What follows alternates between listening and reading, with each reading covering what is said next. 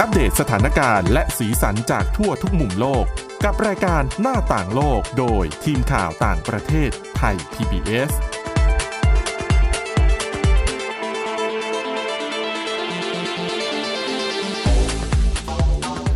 สวัสดีค่ะ ต้อนรับคุณผู้ฟังเข้าสู่รายการหน้าต่างโลกนะคะ มาอัปเดตสถานการณ์และสีสันจากทั่วทุกมุมโลกกับทีมข่าวต่างประเทศไทย PBS ค่ะ พบกันทุกวันจันทร์ถึงศุกร์ 11 นาฬิกาถึง 11 นาฬิกา 30 นาทีทาง Thai PBS Digital Radio ฟังย้อนหลังกันได้ที่ www.thaipbsradio.com นะคะ วันนี้อยู่กับดิฉันวินิษฐาจิตกรี และคุณทิพตะวันธีรนัยพงค์ค่ะ สวัสดีค่ะ สวัสดีค่ะ อ่า วันนี้เมื่อวานพูดถึงเมื่อวานก่อนคุยกันค่ะไปเรื่องฝรั่งเศสเยอะแยะเลย เรื่องอาสนวิหารนอตเทอร์ดามเราก็คุยกันทั้งเรื่องของสาเหตุอืมต่างๆ นานาตอนนี้ก็ วันนี้คุณทิพย์ตะวันมีเรื่องเกี่ยวกับฝรั่งเศสในอีกมุมหนึ่งมาแบ่งปันให้พวกเราฟังกันใช่ไหมคะใช่ค่ะ คือหลาย ๆ คนก็จะมองว่าฝรั่งเศสเนี่ยเป็นประเทศเจริญแล้วอืมยุโรปตะวันตก มีรายได้สูงผู้คนกินดีอยู่ดีนะคะใช่แต่ว่าในอีกมุมหนึ่งคือถ้าใครได้มีโอกาสไปฝรั่งเศส โดยเฉพาะในกรุงปารีสเองเนี่ย จริง ๆ แล้วก็มีคนไร้บ้านอยู่เยอะ พอสมควรเลยนะ ได้ยินเพื่อนบางคนที่เขาไปเที่ยวมาเขาก็บอกว่าโหบางที่เนี่ย เหม็นกลิ่นเหมือนกับอืมมีคนแบบไม่ใช้ห้องน้ำแล้วมาค่ะปลดทุกข์กันที่สาธารณะกลิ่นใช่ฉุนอย่างนี้คือคือภาพที่เราเห็นตามสถานที่ท่องเที่ยวจุดต่าง ๆ ก็อาจจะดูแบบอืมดูสวยใช่งามแหละจริงแต่จริงๆจริง ๆ แล้วในเมืองเองเขาเขาก็มีความเป็นเมืองอยู่ไงแล้วก็มีปัญหาอยู่เหมือนกัภาพนลบใช่ค่ะ ดังนั้นเนี่ยวันนี้เราก็เลยนำอีกภาพอีกมุมหนึ่งของฝรั่งเศสมา บอกเล่าให้คุณผู้ฟังฟังอะนะคะค่ะคือว่าเมื่อเร็วๆนี้เนี่ยตัวผู้แทนพิเศษขององค์การสหประชาชาติเขาได้ออกมากล่าวตำหนิฝรั่งเศสค่ะ บอกว่าฝรั่งเศสเนี่ยถือเป็นประเทศที่มีความผิดในฐานะที่ละเมิดสิทธิมนุษยชน ไม่ใช่ประชาชนทั่วไปนะละเมิดสิทธิมนุษยชน กลุ่มคนไร้บ้านค่ะ ยังไงคะเพราะว่าเขาบอกว่าฝรั่งเศสเนี่ยไม่ได้มีมาตรการที่เพียงพอที่จะช่วยให้คนไร้บ้านมีคุณภาพชีวิตที่ดีขึ้น หรือว่าช่วยให้เขามีบ้านอยู่ที่เป็นหลักแหล่งมากขึ้นค่ะเหมือนกับว่า การละเมิดเนี่ยหมายถึงการปล่อยปละละเลยก็ถือเป็นการละเมิดเหรอ ใช่ค่ะ รวมทั้งกฎหมายต่างๆ ที่เขาออกมาออกคือออกกฎหมายมาเพื่อทำให้ทุกคนมีโอกาสที่จะมีบ้านอยู่อย่างค่ะเท่าเทียมเนี่ยอืมกฎหมายเหล่านั้นก็ ไม่มีประสิทธิภาพพอสมควรไม่ไม่มีประสิทธิภาพเพียงพอค่ะแล้วก็ล้มเหลวในการที่จะนำมาบังคับใช้เพื่อช่วยเหลือคนไร้บ้านในประเทศค่ะ ก็ไม่น่าเชื่อเนอะว่าประเทศที่เจริญแล้วขนาดนี้เราก็เห็นเศรษฐกิจเขาก็ดี ใช่ ก็ไม่น่าจะยังมีปัญหาเขาบอกว่าในจุปัดญนี้หาหลาย ๆ อย่างเนี่ยมันเกิดมาจากคือส่วนใหญ่เลยล่ะสาเหตุเนี่ยเกิดมาจากเรื่องวิกฤต ทางการเงินที่เกิดขึ้นเมื่อหลายปีที่ผ่านมาค่ะค่ะรวมทั้งเรื่องของเศรษฐกิจซบเซาเอ่ยแล้วนอกจากนี้ก็มีเรื่องของคลื่นผู้อพยพอืมจากแอฟริกา แล้วก็หลายประเทศที่เข้าไปในฝรั่งเศสค่ะ ก็เหมือนทำให้อัตราของคนไร้บ้านในประเทศเนี่ยเพิ่มสูงขึ้นค่ะ เขาบอกว่าตอนนี้เนี่ยในฝรั่งเศสมีประชาชนที่ไม่มีที่อยู่อาศัยเป็นหลักแหล่งนะ ไม่มีบ้านไร้บ้านนั่นเอง มากกว่า 12,000 คนนะคะ ที่ต้องนอนตามท้องถนน ถือว่าแล้วเยอะนะ อากาศเขาไม่เหมือนอากาศบ้านเรานะอืมคือช่วงหน้าหนาวของเราเนี่ยก็ยัง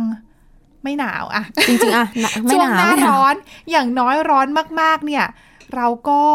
อยู่ข้างนอกบ้านก็อาจจะดีกว่าอยู่ในบ้านด้วยถ้าซ้ำร้นะอช่วนงก็ลางพัดคืนเอา หรือว่าร้อนก็ใช่อาจจะแวะไปแบบหน้าร้านสะดวกซื้อ ใช่ค่ะอะมีแอร์มีอะไรแต่บ้างที่ฝรั่งเศสไม่เหมือนบ้านเราไงเขาเป็นเมืองหนาวอืมดังนั้นเนี่ยช่วงฤดูหนาวของเขาเนี่ยหิมะตก แล้วก็ปีนี้ก็หิมะเยอะนะอืมอากาศหนาวใช้ได้เลยค่ะล่ะ อย่างที่เราก็อาจจะเห็นภาพผ่านทางสื่อต่างๆนะคะ ซึ่งการที่ไม่มีบ้านอยู่เนี่ยมันทรมานมากนะอีกอย่างหนึ่งเวลาเขาร้อนของอืมฝั่งยุโรปเนี่ยก็ร้อนแบบ ร้อนทรมาน เพื่อนเขาเพื่อนที่อยู่ที่นู่นเขาใช้ค่ะคำว่า ร้อนแบบแห้งๆแล้วมันทรมานมันเหมือนใช่นร่างกายจะขาดหใจไม่ออกน้ำใช่มันคือแบบมันแล้วด้วยความที่พอเขาเป็นคนไร้บ้านเนี่ย ชีวิตความเป็นอยู่เขาก็ ลำบากเนาะแล้วแถมต้องมาอยู่นอกบ้านอีก จริง ๆ เมื่อหลายปีก่อนก็มีกรณีแบบเป็นฮีสโตรกอากาศใช่ร้อนจัดจนมีคนเสียชีวิตเหมือนกัน เขาบอกว่าจากการสำรวจเนี่ย เมื่อปีที่แล้วค่ะ มีคนไร้บ้านทั่วประเทศนะเสียชีวิตไปทั้งหมด 566 คนค่ะอืมซึ่งเขาบอกว่ามากกว่า 100 คนนะ ในจำนวนนี้มากกว่าค่ะ100 คน อยู่ในปารีสอ๋อถือว่าเป็นสัดส่วนที่เยอะ ใช่ะก็คือคนไร้บ้านส่วนใหญ่ก็อยู่ในเมืองหลวงเนี่ยแหละใช่อาศัยนอนก็เป็นตามเหมือน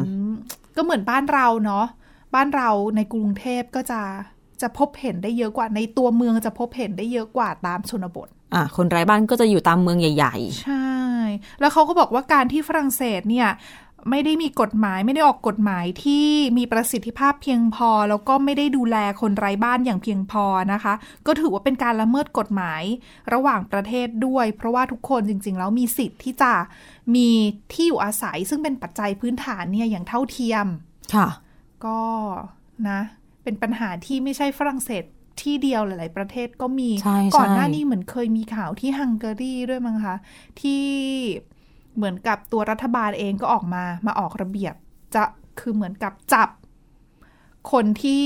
นอนอยู่ตามถนนคือคนไร้บ้านจับคนไร้บ้านเข้าไป ก็ก็ตอนนั้นก็โดนตำหนิว่าละเมิดสิทธิมนุษยชนของคนไร้บ้านเช่นเดียวกัน เพราะว่า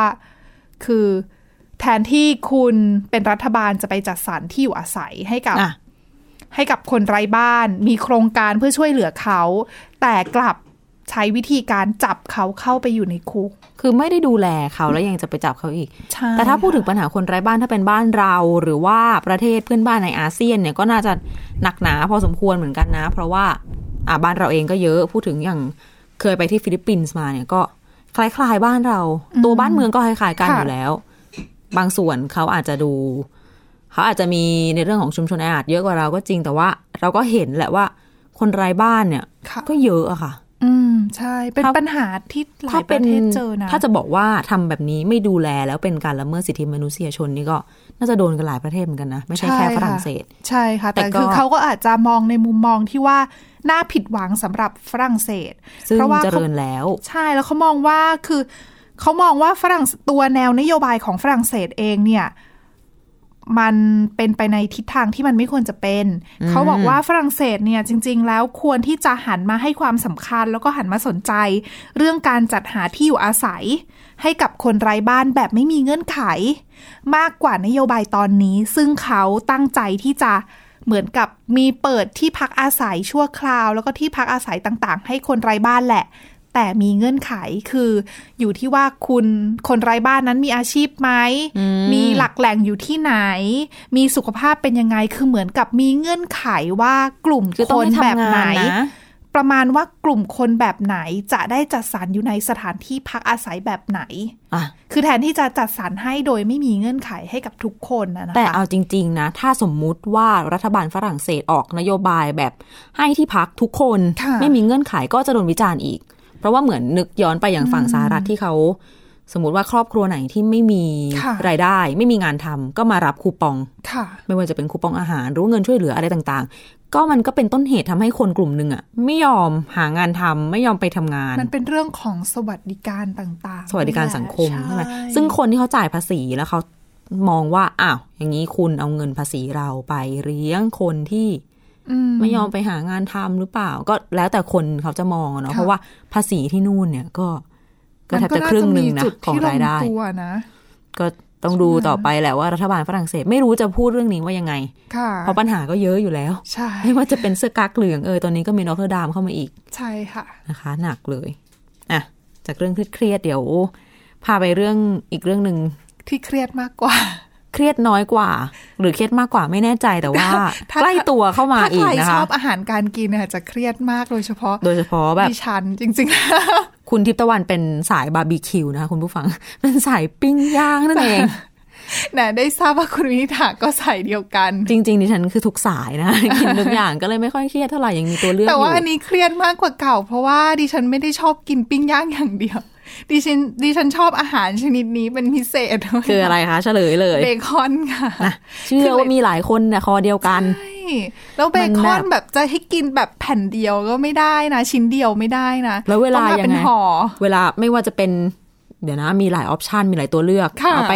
ใส่กระทะ เอาไปย่างให้มันใช่กรอบๆเนี่ยย่างให้นะมันหอมๆนะโอ้แบบเบคอนรมควันนี่แบบอื้อหือจะกินแบบเกาหลีก็ได้นะใช่หรือว่าจะปิ้งย่างอย่างอื่น โอ้โหอตัวร่อเลืยอกเยอะใส่ไปขหนมมดปังกินเปล่าๆกินกับข้าวกินกับบะหมี่ได้ทุกอย่าหนังกเชื่อไหมคะคุณผู้ฟังเธอเนี่ยตัวจริงนะคะ ใกล้จะข้าวเอ่อใกล้จะเที่ยงแล้วก็อาหารกลางวันมื้อนี้ก็ถ้าใคร หลายคนก็คิดถึงสนใจเบคอนกันแล้วตอนนี้แต่ว่าเดี๋ยวต้องฟังกันก่อน ว่ามันไม่ได้แค่อร่อยอย่างเดียว ค่ะ อย่างอันตรายมากอีกด้วยค่ะยังไงคะเขาบอกว่าการรับประทานเบคอนเพียงชิ้นเดียวเนี่ย แค่ชิ้นเดียวนะต่อชิ้นวัหนนึ่งนี่คือยาวๆใช่ไหมใช่ หรือคุณให้ดิฉันกินแค่สั้นๆชิ้นๆสั้นๆไม่ไหวนะชิ้นยคำเดียวเหราอวๆไม่ไม่คือปกติแล้วถ้าเราเห็นชิ้นสั้นๆ นี่คือเขาเอาชิ้นยาวมาหั่นครึ่ง ชิ้นหนึ่งหมายถือคือที่ภาษาอังกฤษเขาเรียกว่าสตริปป่ะคะที่เป็นแผ่นยาวๆ rash ค่ะ อ๋อ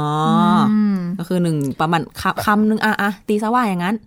มันก็ให้ให้นะชิ้นหนึ่งอะเส้นหนึ่งอะเส้นหนึ่งอะเส้นหนึ่งเส้นหนึ่งอะเส้นหนึ่งเขาบอกเส้นหนึ่งก็ประมาณยี่สิบยี่สิบสามสิบกรัมอะต่อเส้น คือห่อหนึ่งบ้านเราที่ขายก็ห่อละห้าหกชิ้นเองอะใช่ก็นับใช่เป็นชิ้นหนึ่งละกันเขาบอกว่าทานเพียงแค่ชิ้นหนึ่งต่อวันก็เพิ่มโอกาสเสี่ยงในการเป็นมะเร็งลำไส้ได้นะคะ เดี๋ยวนะปกติอะก็รู้อยู่แล้วแหละ รู้ดีกันทุกคนดิฉันใช่เชื่อเรื่องของไขมันว่ามันไม่ดีใช่ ไขมันในรื่งเบของคอนก็คือครึ่งครึ่งๆเลย ใช่เสียสุขภาพ คือหลาย ๆ คนนะรู้แหละว่าการรับประทานเนื้อแดงเยอะ หรือว่าการรับประทานอาหารที่ผ่านการแปรรูป เยอะอะๆไม่ก็ดีอืมเพราะว่าเสียสุขภาพแหละ นู่นนี่นั่นมีมากมาย แต่ว่าหลายคนก็จะสงสัยว่า เอ๊ะแล้วเท่าไหนล่ะที่มันอันตราย อืม เดี๋ยว เท่าไหนที่อันตรายเดี๋ยวมาติดตามฟังกันต่อในช่วงหน้านะพักกันสักครู่ค่ะ ค่ะ หน้าต่างโลกโดยทีมข่าวต่างประเทศไทย PBS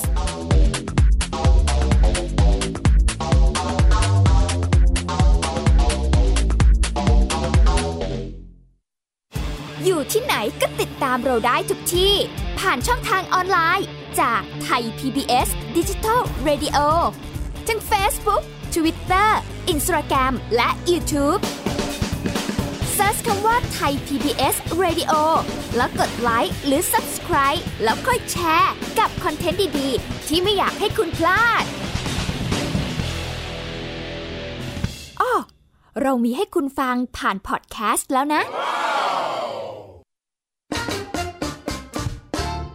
ราะสุขภาพเป็นเรื่องที่ควรใส่ใจ เพราะความห่วงใย เราจึงจะคุยให้คุณได้ฟัง กับเรื่องราวสุขภาวะสุขภาพ ในรายการ โรงหมอ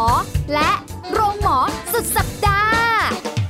ทุกวัน 10นาฬิกาทางไทย PBS Digital Radio ฟังสดหรือย้อนหลังผ่านออนไลน์ www.thaipbsradio.com หรือแอปพลิเคชัน Thai PBS Radio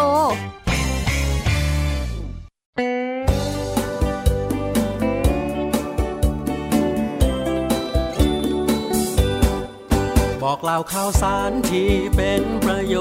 ชน์ เกษตรกรไทยรู้เท่าทัน ตั้งรับปรับตัวกับความเป็นไป วิถีชีวิตไทยมีภูมิคุ้มกันเกษตรบ้านเรา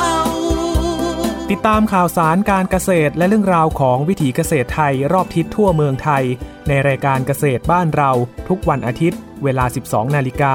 ทางไทย PBS Digital Radio ฝีมือเกษตรบ้านเรา นี่คือเกษตรบ้านเรา วันนี้การดูข่าวของคุณจะไม่ใช่แค่ในทีวีไทย PBS ให้คุณดูข่าวได้หลากหลายช่องทางถูกน้ำท่วมเต็มพื้นที่ เว็บไซต์ www.thaipbs.or.th/news Facebook Thai PBS News Twitter @thaipbsnews YouTube Thai PBS News ไหลล้นทะลักเข้ามากดติดสนันในการข่าวพร้อมๆกับหน้าจอไร้ขีดจำกัดเรื่องเวลา เข้าถึงรายละเอียดได้มากกว่า ไม่ว่าจะอยู่ณจุดไหน ก็รับรู้ข่าวได้ทันที ดูสด และดูย้อนหลังได้ทุกที่ กับ 4 ช่องทางใหม่ข่าวไทย PBS ข่าวออนไลน์ ชับไว้ในมือคุณ หน้าต่างโลกโดยทีมข่าวต่างประเทศไทย PBS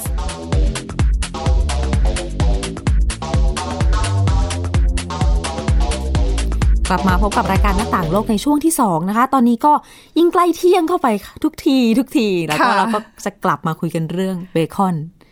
ที่คุณทิพย์ตะวันชื่นชอบค้างไว้เมื่อสักครู่เนี่ยนะคะ คือก็พยายามอย่าทานทุกวันนะคะ แบบนี้เพื่อสุขภาพที่ดีขึ้น เขาบอกว่าคืออันนี้เป็นผลการศึกษาล่าสุดนะคะ ของมหาวิทยาลัยออกซฟอร์ดนะคะ โดยเขาได้เงินทุนมาจากศูนย์วิจัยมะเร็งของอังกฤษค่ะ ซึ่งเขาก็เหมือนทำการศึกษาแหละว่าจริงๆก็รู้กันอยู่แล้วว่าการทานเนื้อแดง การทานอาหารที่เป็นแปรรูปไม่ดีต่อสุขภาพ มีโอกาสทำให้เกิดมะเร็งอะอย่างเนื้อแดงก็เนื้อวัวเนื้อหมูเนี่ยแหละใช่ส่วนค่ะแปรรูปอย่างเบคอนแน่นอนเลยคือเกลือเยอะโซเดียมเยอะใช่ค่ะเค็ม ใช่เขาบอกไม่ใช่แค่เกลือโซเดียมนะ ไอตัวที่อันตรายมาก ๆ อีกอย่างหนึ่งก็คือรมควันทำไมคะเขาเขาไม่ได้บอกเอาไว้แต่เขาบอกการรมควันเนี่ยมันเหมือนเป็นการเพิ่มโอกาสเสี่ยงในการที่ทำให้เป็นมะเร็งมากขึ้นเหมือนกันอืมแล้วไอ้รมคือควันผ่านนี่กอระบวนร่อยนะการเรื่องของเรื่องหเนี่ยอมโอ้เชีย ไม่ว่าจะเป็นไส้กรอกจะเป็นใช่เบค่ะคอนเอาแย่แล้วคือหลาย ๆ คนก็บอกว่า คือต้องบอกอย่างนี้ก่อนว่าคือเบคอนทานชิ้นเดียวต่อวันก็อันตรายแล้วนะ แต่ปะอะคนปกติอะไม่ทานชิ้นเดียวไงถูกไหมใช่ใครเวลากินเอาจริงๆใครจะกินแค่อันเดียว ใช่ค่ะไม่มีแล้วเขาทางบอกว่าจริง ๆ แล้วเนี่ยเอ่อการทานเบคอนนะ คือถ้าทานเพิ่มขึ้นเป็น 3 ชิ้นต่อวันนะคะค่ะจะเพิ่มความเสี่ยงมากกว่าทาน 1 ชิ้นถึง 20%นะ20 ในโอกาสในการเป็นมะเร็งอะ่ะ คือสมมุติสมมุติแล้วกันว่า กิน1ชิ้นก็เพิ่มแล้ว แล้วถ้าเกิดวันไหนอะ มีนัดกับเพื่อนแล้วจะไปกินกินบุฟเฟ่ต์ปิ้งย่างร้านนี้ไม่ได้แล้วโดนเบคอนไปซัประมาณเท่าไหร่ไม่ได้สี่ห้าถาดใช่จบเลยนะ เขาบอกว่าจากการเก็บเอ่อจากการศึกษาเนี่ยทุกๆหนึ่งหมื่นคนนะคะ คนที่ทุกๆหนึ่งหมื่นคนที่กินเบคอนอะวันละหนึ่งชิ้นค่ะ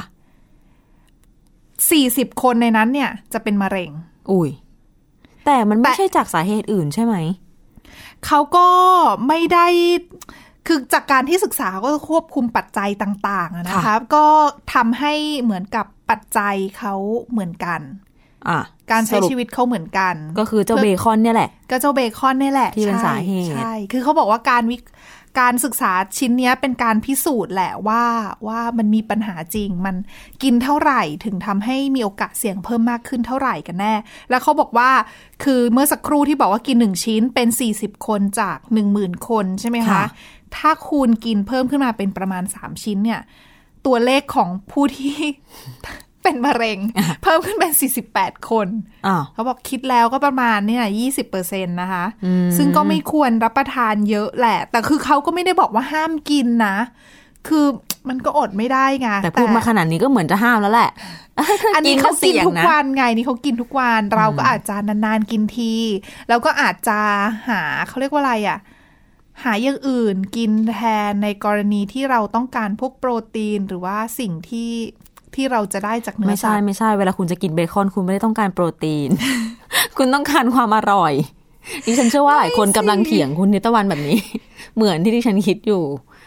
นั่นสิคะ มันก็อันตรายนะ ใช่ เขาบอกว่ากินอย่างอื่นดีๆตอนเนี้ยแทนได้ไหมทางกระทรวงสาธารณสุขของอังกฤษเองเนี่ยค่ะก็ออกคำแนะนำให้ประชาชนที่ปกติแล้วเนี่ย กินเบคอนอะวันละ4-5ชิ้นต่อวันเนี่ย ให้ลดลงมาเหลือสัก3ชิ้นก่อนละกัน ลดโอ้โหแล้วที่สำคัญคือถ้าเห็นมันเป็นส่วนหนึ่งของวิถีชีวิตของหลายคนเหมือนกันนะใช่ข้าวมื้อเช้า ก็เป็นแบบเบคอนทอดจิ้มกับใช่ไข่ค่ะกวนออมเล็ตมีขนมอ๋อปงขนมปัง ต่างชาติเขาก็เลี่ยงไม่ได้นะคะต่างชาติกินอยู่ตลอดใช่เบคือเป็นพวกแซนด์วิชอะไรอย่างเงี้ยก็ด้วยนะแพนเค้กยังไปใส่เบคอน ใช่ค่ะก็ทุกอย่างเลยพูดจริงๆแล้วเราก็หิวเนาะจะบอกแล้วว่าใกล้เที่ยงก็จะเป็นอย่างนี้นี่เองนะคะคือไม่ใช่คือคือที่พูดเนี่ยไม่ใช่แค่เรื่องเบคอนอย่างเดียวนะจริง ๆเขาบอกว่ามันรวมถึงเรื่องของไส้กรอกด้วยฮอทดอกด้วย ซาลามี่ด้วย คือผลิตภัณฑ์ที่เป็นเนื้อสัตว์ เนื้อแดงแปรรูปอะทั้งหมด ไม่ว่าจะเอาไปทำให้มันเค็มใส่สารปรุงแต่งรสต่างๆ ตากแห้งรมควันผ่านกระบวนการต่างๆ เนี่ย นับรวมหมดเลย เพราะเขาบอกว่ามันถือเป็นการช่วยเพิ่มยืดอายุในการรับประทาน เหมือนเป็นการของถนอมอาหาร แล้วแน่นอนใช่ว่าต้องใช้สารเคมีใช่ค่ะอาจจะทำให้เนื้อแบบนิ่มขึ้นด้วย อาจจะต้องมีไปผสมกันให้มันเป็นเนื้อเดียวใช่เป็นไส้ค่ะกรอกที่ออกมาแบบเนียนๆอร่อยดัๆงนั้ใช่นไหมคนที่ชอบรับประทานไส้กรอกแบบดิฉันดิฉันด้วไม่ยใช่แค่เบคอนอย่างเดียวที่กินทุกวันเหมือนกันก็ควรก็ที่น่าจะห่วงเหมือนกันนะลดลด ไปหน่อยนะคะ คือยุคสมัยใหม่ คือคนเราก็รีบเร่งใช่วันๆก็เดี๋ยวจะไปทำงานบ้างเดี๋ยวจะไปใช่ก็เรียนแวะบ้างนิดนึงอะสะดวกชิ้นหนึ่งซื้อสองชิ้นอะไรอย่างตงี้ลอดแต่เขาบอกว่าก็มีวิธีอีกวิธีหนึ่งอันนี้ดิฉันคิดเองนะยังไงคะคือเขาบอกว่าจากการศึกษาของเขาเนี่ยเขาพบว่าการรับประทานพวกเส้นใยกากใยไฟเบอร์ เยอะๆเนี่ยจะช่วยลดความเสี่ยงได้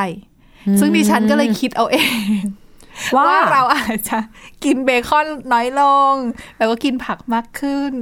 มอาจจะช่วยได้ไหมให้มันไปถัวเฉลี่ยกัน อันนี้อาจจะต้องให้คุณผู้ฟังลองไปคิดกันดูว่าจะไป เออจะจะจะแทนไม่กันคได้วรไหมนะคะไม่ควรเหมือนบุญบาปอย่างนี้ล้างกันไม่ได้นะคะ เรื่องสุขภาพก็เช่นกันอาจก็จะต้ต้อองงระระวังมัดระวังในสิ่งที่ตัวเองกินเข้าไปหน่อยนะคะอืมหลังจากนี้ก็ไม่รู้ว่าเที่ยงนี้คุณผู้ฟังจะอยากกินเบคอน หรือว่าไส้กรอกหรือเปล่า ก็ไม่รู้ว่าฟังแล้วจะอยากกินหรือฟังแล้วจะกลัว ถ้าเป็นดิฉันเดี๋ยวรีบไปกินเลย แต่เจตนาเนี่ยจริง ๆ ตั้งใจฟังแล้วให้ให้กลัวนะค่ะเพื่อจะได้รักษาสุขภาพกันนะคะ แต่ว่ามีอีกเรื่องหนึ่งเรื่องสุขภาพเกี่ยวกับที่อังกฤษเหมือนกันเนี่ย อันนี้วิจัยที่อังกฤษมาเนาะเรื่องเบคอน ที่อังกฤษเขามีงานวิจัยอย่างหนึ่งสำหรับ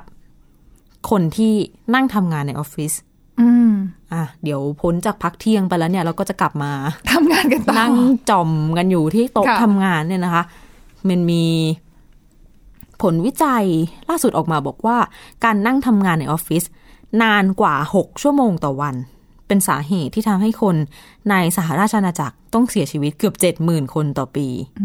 ความเครียดแล้วก็สุขภาพด้วยหรือเปล่าคะที่ใช่เกี่ยวค่ะข้องเพราะว่ามันเกี่ยวกับการนั่งนานจนเกินไปเนี่ยมันเสี่ยงจะเป็นอันตรายต่อสุขภาพเนี่ยนะคะ คือนอกจากปีหนึ่งจะเสียชีวิตไปแล้ว เกือบเกือบเจ็ดหมื่นคนด้วยสาเหตุการนั่งทำงานนานมากเกินไปเนี่ย ยังสร้างภาระให้แก่ประเทศชาติด้วย สูงถึง 700 ล้านปอนด์ต่อปี เขาศึกษาเรื่องนี้แล้วก็ตีพิมพ์ลงในวารสาร Journal of Epidemiology และ and Community Health เกี่ยวกับสุขภาพชุมชนเนี่ยแหละ เขาบอกว่าภาครัฐรัฐบาลอังกฤษเนี่ยค่ะปี 2559 ถึง 2560 ต้องแบกรับ ค่าใช้จ่ายคนที่ป่วยเป็นโรคหัวใจ โรคหลอดเลือดหัวใจเนี่ยนะคะ 424 ล้านปอนด์ค่ะมีอีกก้อนหนึ่ง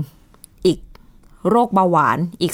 281 ล้านปก็อนด์นั่งทำงานไปก็ใช่ไหมกินไป แต่ละโรคเนี่ยคุ้นๆเลยนะ แล้วสุดค่ะท้ายเป็นโรคมะเร็งลำไส้ใหญ่อีก 30 ล้านปอนด์นี่กินเบคอนด้วยหรือเปล่าคะ เหมือนจะเหมือนจะมาด้วยกัน ไม่รู้ว่าทำวิจัยมาใกล้ ๆ กันด้วยหรือเปล่านะคะเนี่ย อันนี้เขาบอกว่า มีอีกงานวิจัยหนึ่งของมหาวิทยาลัยที่อังกฤษเนี่ยบอกว่า การเสียชีวิตของผู้คนในสหราชอาณาจักร 69,000 คน ในปี 2519เกิดจากการนั่งทำงานนานจนเกินไปก็คือเสี่ยงต่อการเป็นอันตรายกับสุขภาพ เขาเปรียบเทียบให้ดูว่าอะค่ะกับค่าใช้จ่ายของหน่วยงานที่ดูแลด้านสาธารณสุขเนี่ย สรุปก็คือพิจารณาหลายปัจจัยแล้วไม่ว่าจะเป็นสูบบุหรี่ หรือบางคน อาจจะมีไปเล่นฟิตเนสออกกำลังกายบ้าง หรือว่าบางคนที่ทำงานน้อยกว่า 6 ชั่วโมงต่อวันเนี่ย มันทำแบบนี้มันจะลดความเสี่ยงต่อการเป็นโรคเบาหวานได้ร้อยละสิบเจ็ด คือลุกขึ้นมาขยับซะหน่อย อืมไม่แต่ใช่ดิฉันเนี่ยงอยากจะค้งไว้ให้แบบมายืนทำงานเหมือนกันนะคะ ในเนอะบางอารมณ์ เห็นเหมือนกันนะใช่ที่ร้านเฟอร์นิเจอร์ของแบบแบรนด์ค่ะทางยุโรป ก็จะมี standing table ใช่ ก็ยกโต๊ะคอมยืนทำไปแบบงานนั่งทำยืนยืนทำงานแทนที่จะนั่ง ซึ่งดิฉันคิดว่าแบบ มันได้เปลี่ยนอิริยาบถไงจริงพอนั่งแล้วมันเหมือนนั่งจ่อมไปเรื่อยๆแล้วเราก็เพลินไงแต่ถ้าได้ยืนเราก็อาจจะแบบเดินไปเดินมามันคล่องตัวกว่าด้วยใช่ค่เพราะว่าอย่างนั่งนานๆเนี่ยก็แบบอาจจะร่างกายก็ไม่เผาผลาญบ้างใช่เกิดภาวะอย่างที่คุณจิตวันบอกอีกมันสบายใช่มันก็กินไปอะไรไปใช่เพลิแต่นได้ยืนมือหนึ่งกินมือหนึ่งพิมพ์อะไรอย่างงี้แล้วการนั่งแบบผิดๆท่าก็มีผลเสียใช่อีกค่ะไม่ว่าจะเป็นเรื่องของกล้ามเนื้ออักเสบอะไรยังไง พวกออฟฟิศซินโดรมต่าง ๆ นานา ก็เป็นๆกันอยู่ ค่ะ เนี่ยนะคะ ใกล้ตัวมาก เพราะเราสองคนเนี่ยแหละ